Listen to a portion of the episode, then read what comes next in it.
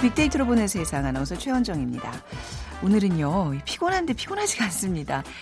어, 대한민국 월드컵 대표팀 역사에 남을 멋진 경기를 어, 보여줬습니다. 독일을 꺾었죠. 밤을 잊은 광화문 광장의 붉은 악마의 함성도 대단했고요. TV 앞에 응원단의 열기도 뜨거웠습니다. 아직도 그 흥분이 가라앉지 않은 것 같은데요. 우리가 흔히 이런 얘기들을 하죠. 모두 끝나기 전까지는 끝난 게 아니다. 최후의 순간까지 최선을 다하자 이런 의미일 텐데 다시 한번 다짐하게 되는 순간이었습니다. 자, 오늘 뭐 이 승리 기운 받아서 좋은 하루 열어가시길 바라고요. 오늘 빅데이터로 보는 세상 어, 최근 정부가 자신의 개인 정보를 마음대로 사고 팔 수 있게 하는 마이 데이터 사업을 추진하기로 했습니다.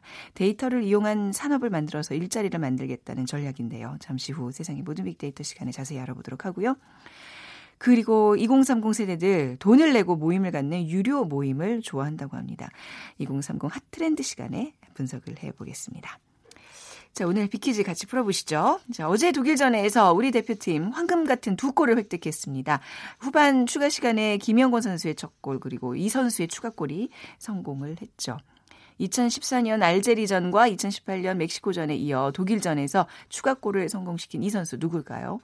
어, 이 선수는 2002년 두 골, 2006년 한 골을 넣은 안정환 선수, 또 2002년 한 골, 2006년 한 골, 2010년 한 골을 넣은 박지성 선수와 함께 대한민국 월드컵 최다 골 기록을 달성하게 됐습니다. 누굴까요? 1번 이영표, 2번 신태용, 3번 손흥민, 4번 이광용. 네. 아시겠죠? 네, 두 분께 커피와 도넛 모바일 쿠폰 드립니다. 정답 아시는 분들은 휴대전화 문자메시지 지역번호 없이 샵 9730으로 보내주세요. 짧은 글은 50원, 긴 글은 100원의 정보 이용료가 부과됩니다.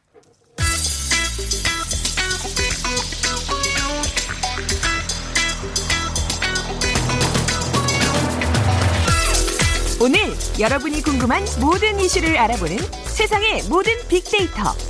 연세대 박희준 교수가 분석해드립니다.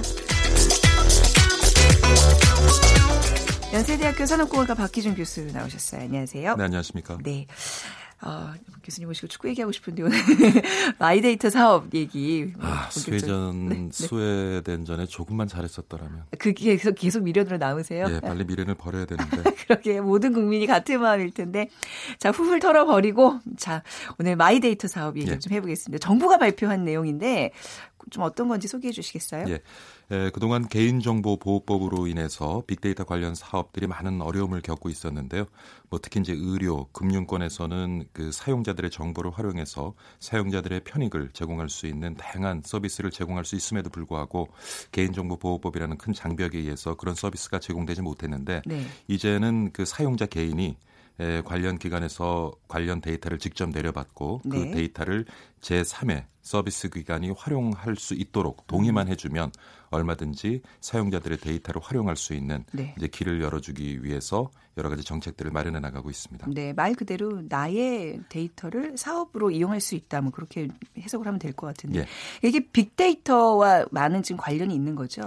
사실은 어떤 개인 사용자의 소비 행태라든가 네. 제품이나 서비스의 사용 행태를 읽어내는 데에는 유효할 수 있습니다만은 네. 전체적인 시장의 큰 어떤 흐름 속에서 음. 개인의 어떤 사용 행태라든가 개인의 취향이라든가 이런 네. 것을 읽어낼 때 좀 더 이제 좀 더 개인의 어떤 욕구를 음. 충족시켜 줄 수 있는 맞춤형 서비스를 제공할 수 있는데 네. 아직까지도 이제 많은 제약이 있는 셈이죠. 제약, 네. 예. 그 개인정보 보호법 을 이제 우리가 그 굉장히 규제를 많이 받고 있는데 예. 여기에 대해서 좀 완화하려는 움직임을 정부에서 보여주고 있는 것 같아요. 그렇죠. 어떻게 네. 보면 참 구더기 무서워서 장 못 담그는 그런 네. 상황입니다. 네. 에, 국내 같은 경우는 개인정보보호법이 워낙 그 규제가 높기 때문에 네. 사실 미국 시장과 비교해 보면은 빅데이터 관련된 사업을 만들어 나가기는 참 어려운 아, 상황이고요. 네. 그래서 이제 정부도 개인정보보호법에 좀 에, 그 장벽을 네. 조금 낮추고자 하는 노력으로 이번에 이제 마이 데이터라는 음. 그러한 사업을 이제 계획하게 된 것 같습니다. 네. 그러니까 이제 개인정보보호법에 의해서 이제 뭔가 내 거를 뭐 이렇게 노출하면 큰일 나는 것처럼 우리가 그 많이 생각하고 좀 사회적인 분위기가 좀 그런데 이게 좀 완화가 돼야지 그렇죠. 빅데이터 사업도 좀 활성화된다는 말씀이시죠. 사실 지금도 이제 개인 식별이 네. 가능한 네. 그러한 데이터는 제외하고 그 네. 그 이외의 데이터는 충분히 활용할 수 있음에도 불구하고 음. 그 사실은 기업들도 많은 그 관련되는 규제 때문에 네. 어떤 두려움을 가지고 있고요. 네. 그래서 저 같은 경우는 제 생각에는 미국 시장처럼 좀 개인정보보호법을 조금 완화시키고 네. 그 대신에 개인정보보호 법을 완화된 개인정보보호법을 확실하게 지키자는 기업에 대해서는 좀 네. 징벌적 배상을 어. 왜냐하면 지금도 개인 정보를 소홀히 다루는 경우에 네. 그런 배상액이라든가 사실은 어떤 형사처벌 수위가 낮은 편입니다. 그래요. 네. 예, 그렇기 때문에 에, 관련된 사업은 충분히 할 수 있도록 해주고 음. 그 가운데 문제가 생길 경우에는 정말 앞으로 기업이 존속되기 힘들 정도의 네. 어떤 징벌적 배상을 하는 것이 오히려 바람직하지 않나 그리고 기업 입장에서도 사용자의 데이터를 다루는 것을 하나의 비용쯤으로 인식하고 있거든요. 음, 근데 앞으로 빅데이터 시대가 본격적으로 전개되게 되면 사실 앞으로 기업이 살아나갈 어떤 길이기 때문에 네. 이 부분에 대한 것을 비용이 아닌 투자로 이해를 하고 음, 보다 적극적인 조금 네. 그런 투자가 이루어져야 되겠다는 생각을 해봅니다. 예, 우리나라가 개인정보 보호법이 좀 다른 나라에 비해서 많이 엄격한 편인가요? 다른 나라 경우는 어떻죠? 사실 네. 유럽 같은 경우에는 뭐 국내와 비슷한 수준, 오히려 네. 좀더 높은 수준을 유지하고 있고요. 하지만 이제 혁신적인 기업들이 많이 예, 음. 성장하고 만들어지고 성장하고 있는 미국 시장 같은 경우 그리고 중국 시장 같은 경우에는 네. 국내보다는 훨씬 더좀 음. 어, 그 규제 수준이 낮은 편이죠. 네. 자, 개인정보법을 조금 완화하고 또 이런 뭐 얼마 전에 발표한 마이데이터 사업 같은 것들이 진행되면 조금 더 이렇게 빅데이터와 우리 삶의 정보가 예. 좀 많아진다고 봐야 될까요? 어떤 것들을 우리가 뭐 예를 들어 있을까요? 이제 네. 마이데이터 사업이 음. 시행된다고 하면 네. 예를 들어서 이제 그 사용자가 체온계로 온도를 측정하게 되면요. 휴대전화 어플에 관련 정보가 바로 이제 들어오게 되고 음. 그다음에 혈당량 측정 결과와 영양 관리 내용도 이제 매일 기록으로 남겨지게 되는데 네. 이거 이 부분까지는 는 지금도 할 수 있죠. 그렇지만 이제 환자가 과거 병원 등에서 받은 진료 기록 제공까지 음. 동의를 하게 되면 네. 예를 들어서 우리가 혈당 혈당량을 측정 하고 네. 그다음에 영양 관리를 하는데 우리가 사용하고 있는 앱을 음. 운영하는 서비스 업체에 이런 과거의 진료 기록이 음, 네. 제공이 되는 거죠. 네네. 그러면 과거의 진료 기록과 이제 함께 우리의 지금 혈당량이라든가 체온이라든가 혈압이라든가 음.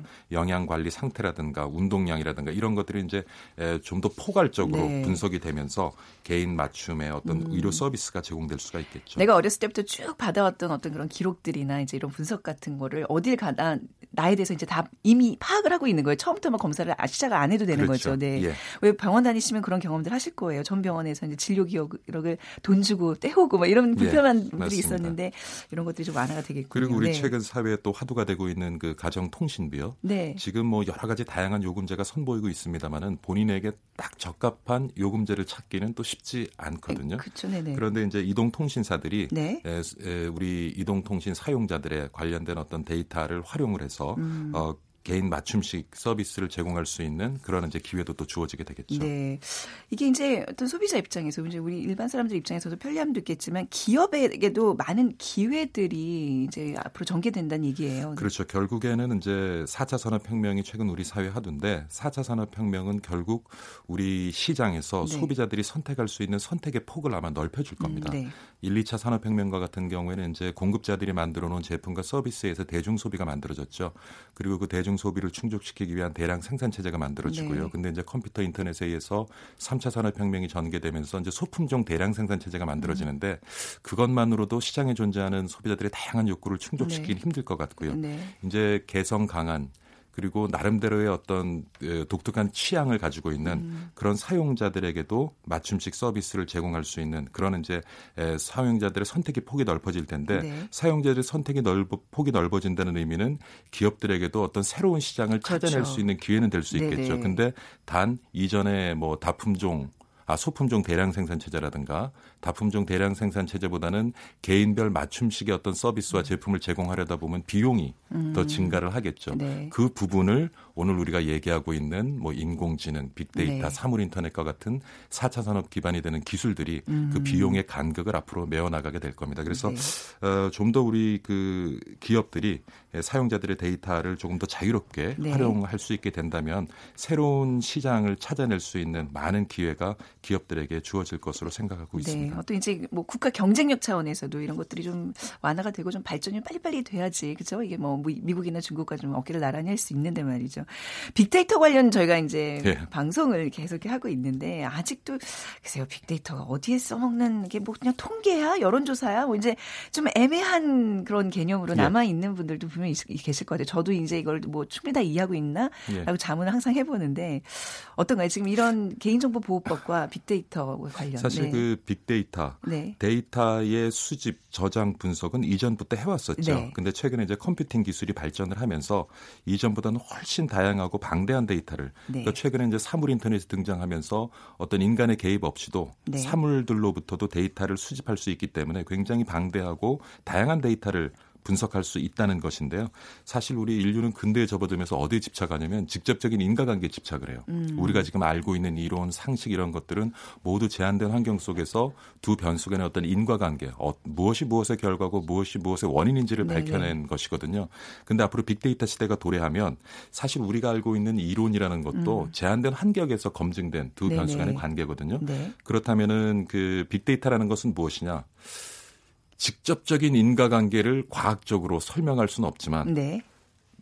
참 많은 데이터 그리고 참 네. 다양한 데이터로부터 분석된 결과고 그 결과가 통계적으로 유의면 어떤 상관관계를 상관관계, 갖는다면 네. 우리가 그것을 삶 속에서 그리고 기업의 의사결정에서도 활용할 수 있지 않나. 그러니까 음. 예를 하나 들어드리면 뭐 사회 초년생 같은 경우는 신용이 나쁜 것이 아니라 네. 금융거래 정보가 없어서 신용 평가가 불가능한 경우가 음. 많아요. 네. 그래서 어, 미국의 인터넷 전문은행 같은 경우에는 사용자 그러니까 그 대출이나 카드 네. 발급 신청자의 동의를 구하고 그 젊은이들의 SNS를 들여다봅니다. 음. 그러면 이제 방대하고 다양한 데이터 분석 결과를 통해서 한 100가지 질문을 가지고 SNS를 네. 살펴보는데요. 예를 들면 대화를 나눈 중에 어떤 단어를 주로 사용하느냐 그리고 음. 어, 셀카를 올릴 때 오른쪽 위에서 찍느냐 왼쪽 아래에서 찍느냐 네. 왜 이것이 이것의 원인이고 이것이 그렇죠. 이것의 네네. 결과인지는 네네. 모르겠지만, 모르겠지만, 유독 대화를 나눌 때그 음. 단어를 많이 사용하는 사람은 네. 돈을 빌려줬을 때 갚을 어. 확률이 높다더라 네, 이런 어떤 그 상관관계 기반에서 신용 평가를 하고 있는데요 최근에 그 사회 초년생의 뭐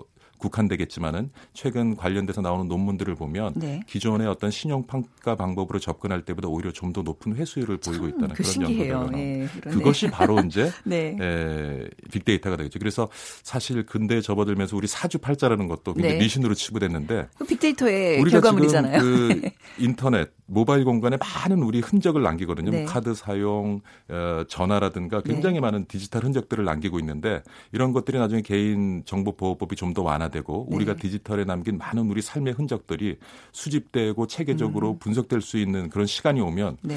왜 그날 그 시에 태어난 사람이 그렇게 의사결정을 하고 음. 그런 삶을 살아가는지 모르겠지만 네. 방대한 데이터를 분석해 봤더니 그렇게 살아가더라. 음. 그러면 언젠가는 저는 지금 많은 미신으로 치부된 네. 그런 부분들도 빅데이터 음. 시대 가 도래하게 되면 네. 아마 또 다시 주목받을 그런 네. 시간이 오지 않을까 하는 생각도 한번 해봅니다. 그래요. 앞으로 이제 뭐 인간관계가 아닌 상관관계 이게 사실 사고의 어떤 구조가 굉장히 많이 바뀐다는 얘기예요. 사회가 작동하는 원리도 우리가 좀 다른 시선으로 볼 수 있는 그런 시대가 바로 빅데이터 시대가 아닌가 싶습니다.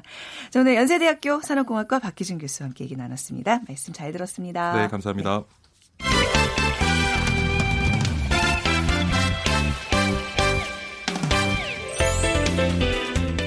빅데이터가 알려주는 2030 핫 트렌드. 빅커뮤니케이션 전민기 팀장이 분석해드립니다. 빅커뮤니케이션 전민기 팀장 나오셨어요. 안녕하세요. 네, 반갑습니다. 전민기입니다. 네.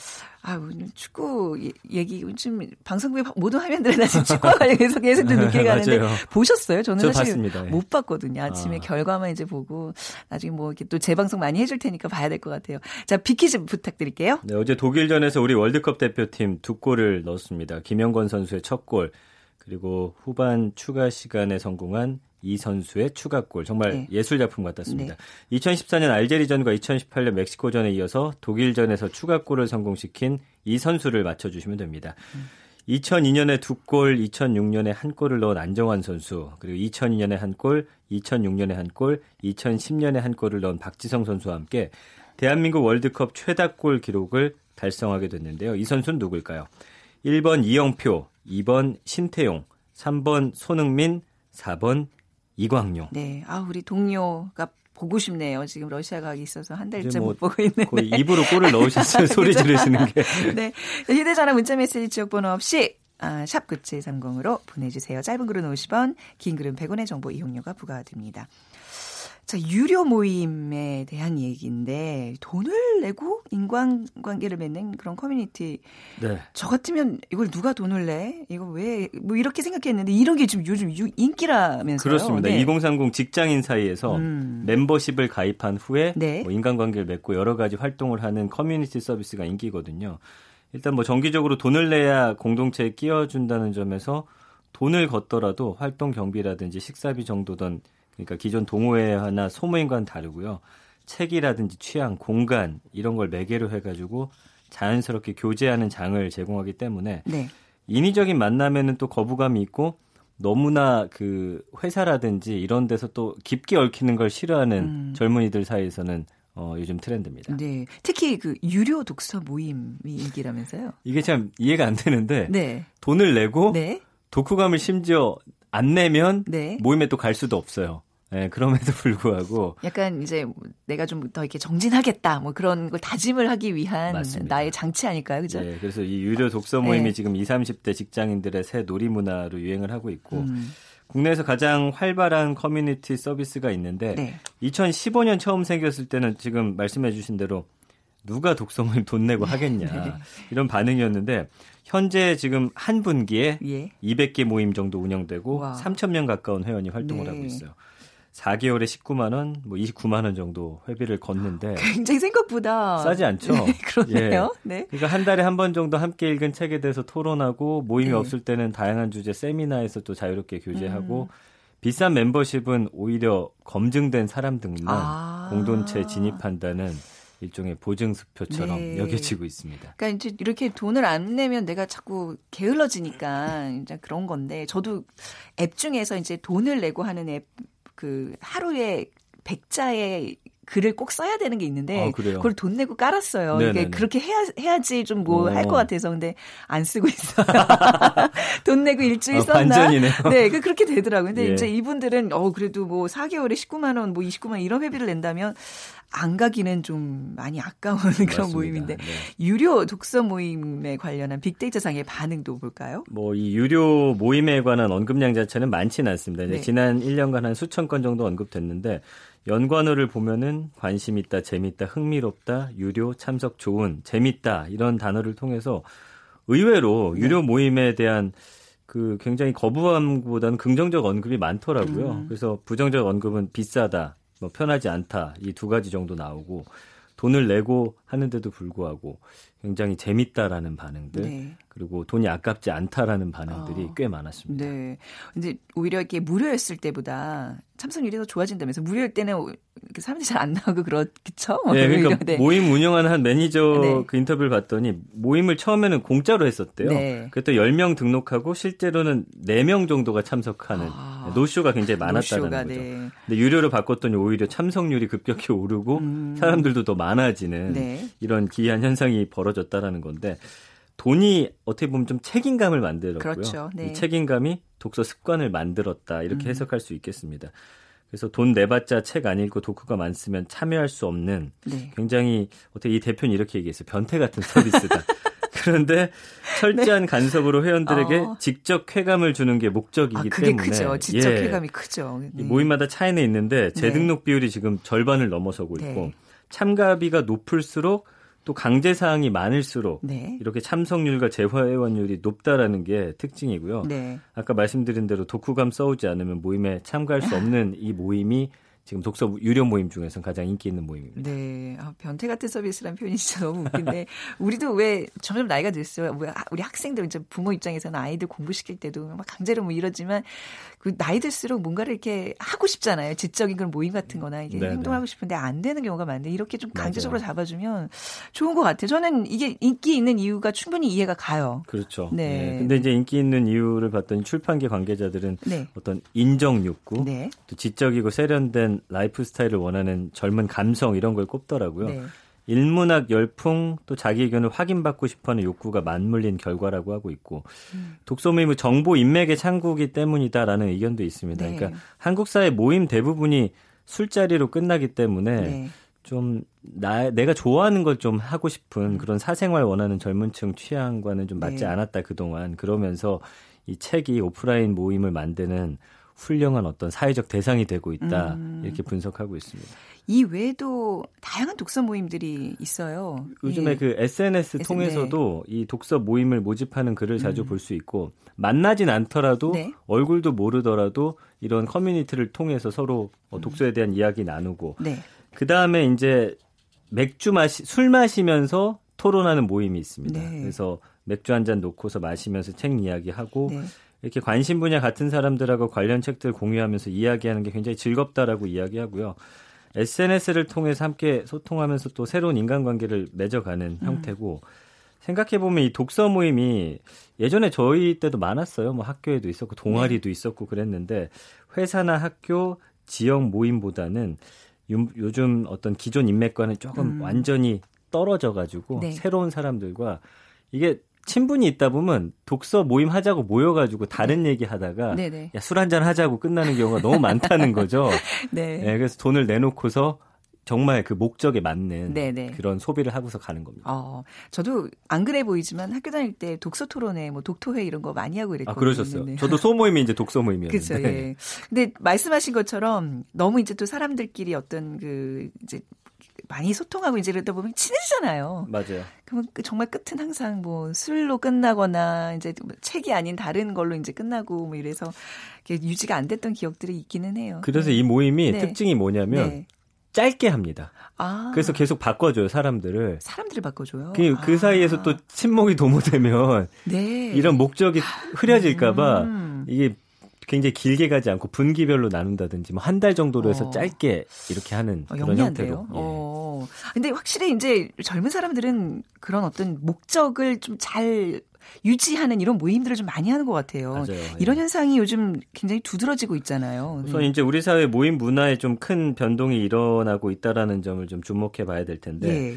정확히 말해서 청년층하고 그 윗세대 분들하고의 변화가 좀 크죠. 과거는 이제 어떤 사회적 관계망 안에서 우리가 음. 활동을 많이 했잖아요. 네. 그래서 사적인 유대가 굉장히 강하기 때문에 기존 사회 관계만 바깥으로 나가는 모임이 많이 없었어요. 결국에는 뭐 동창회가 됐든 네네. 뭐가 됐든 음. 알던 사람들이 더 끈끈하게 네. 이렇게 모이는 그런 모임들이었는데 이들 모임이 좀 개인에게 굉장히 가족 못지않은 그런 관계였고 네. 어느 모임이든 또 사실 임의로 빠지면 눈치도 보일 정도로 너 왜 안 나와 이랬잖아요. 근데 지금 그렇지가 않습니다. 요즘 청년층들은 이런 전통적인 모임에 구속력도 매력도 굉장히 떨어지는 음. 상태고 네. 반면에 개인의 삶에서 차지하는 그 온라인 관계망의 비중이 워낙 커졌다 보니까 네. 삶 자체가 이제는 우리 아이들은 SNS를 통해서 음. 동영상 유료 사이트나 뭐 이런 것들로 연결이 돼 있기 때문에 네. 결국에는 그들에게는 그게 자연스러운 거죠. 음. 예.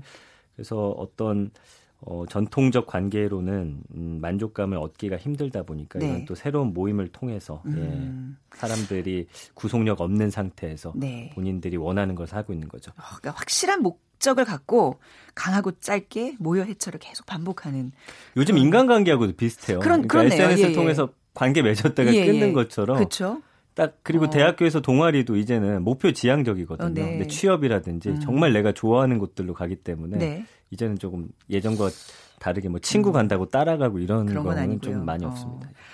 우리는 그런 삶을 안 살아와서 약간 이제 좀 이게 이질적이고 예, 그렇게 예. 느껴지는데 이런 유료 커뮤니티 서비스 지금 이제 독서 모임도 이제 예로 봤는데 장단점 네. 뭐가 있을까요? 그러니까 전문가들은 이런 서비스 전망을 낙관하면서도 인간 대 인간의 만남에 있어서 이렇게 만나는 게 꼭 좋은 것만 아니다. 그래서 관계 맺기에 있어서 좀 음. 시행착오를 줄여주는 합리적인 선택이긴 하나 네.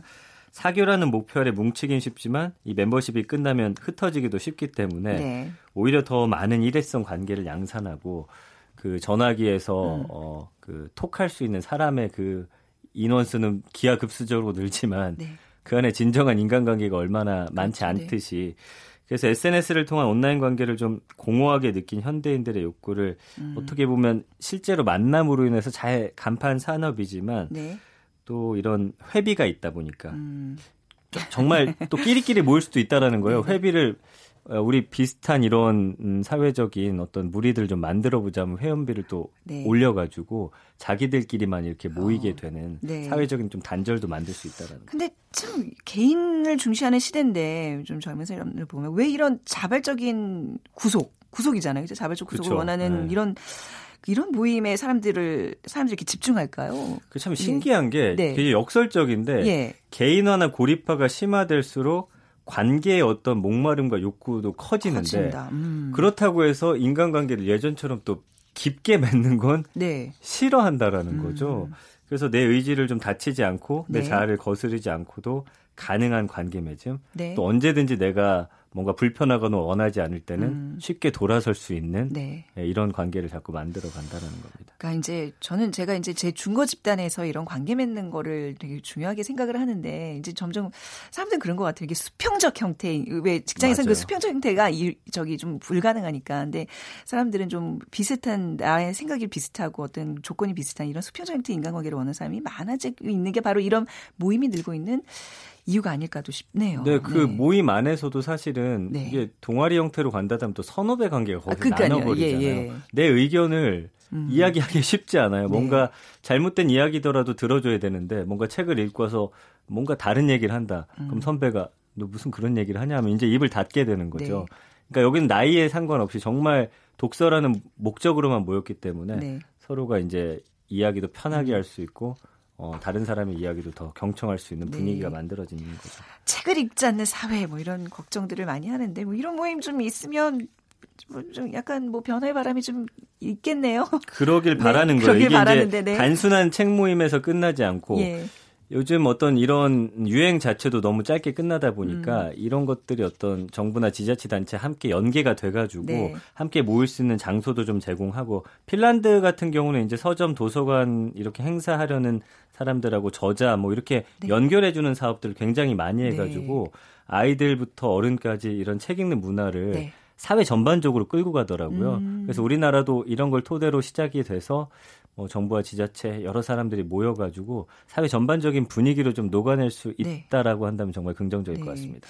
여름에 가장 책들을 많이 읽는다 그러잖아요. 실제로는 좀 오늘 또 이런 계기로 책 한 권 또 손에 들고 다녀야 되겠네요. 오늘 유료 모임 얘기해서 독서 책 얘기로 마무리해봤습니다. 오늘 말씀 잘 들었습니다. 비커뮤니케이션 전민기 팀장이었습니다. 오늘 비키즈 정답은 3번 손흥민 선수입니다. 2775님, 저도 집에서 혼자 축구 시청했는데 웬일입니까? 멋진 승리를 거뒀습니다. 아, 당 당하게 귀국하기를 바랄게요. 해주셨고, 2063님, 손흥민 선수의 눈물 보면서 저도 울었습니다. 근데, 아, 정말 간밤에 정말 전 국민이 감동의 도가니였던 것 같습니다. 자, 휘트니 스턴의 All at Once 띄워드리면서 오늘 시간 마무리할게요. 지금까지 아나운서 최현정이었습니다.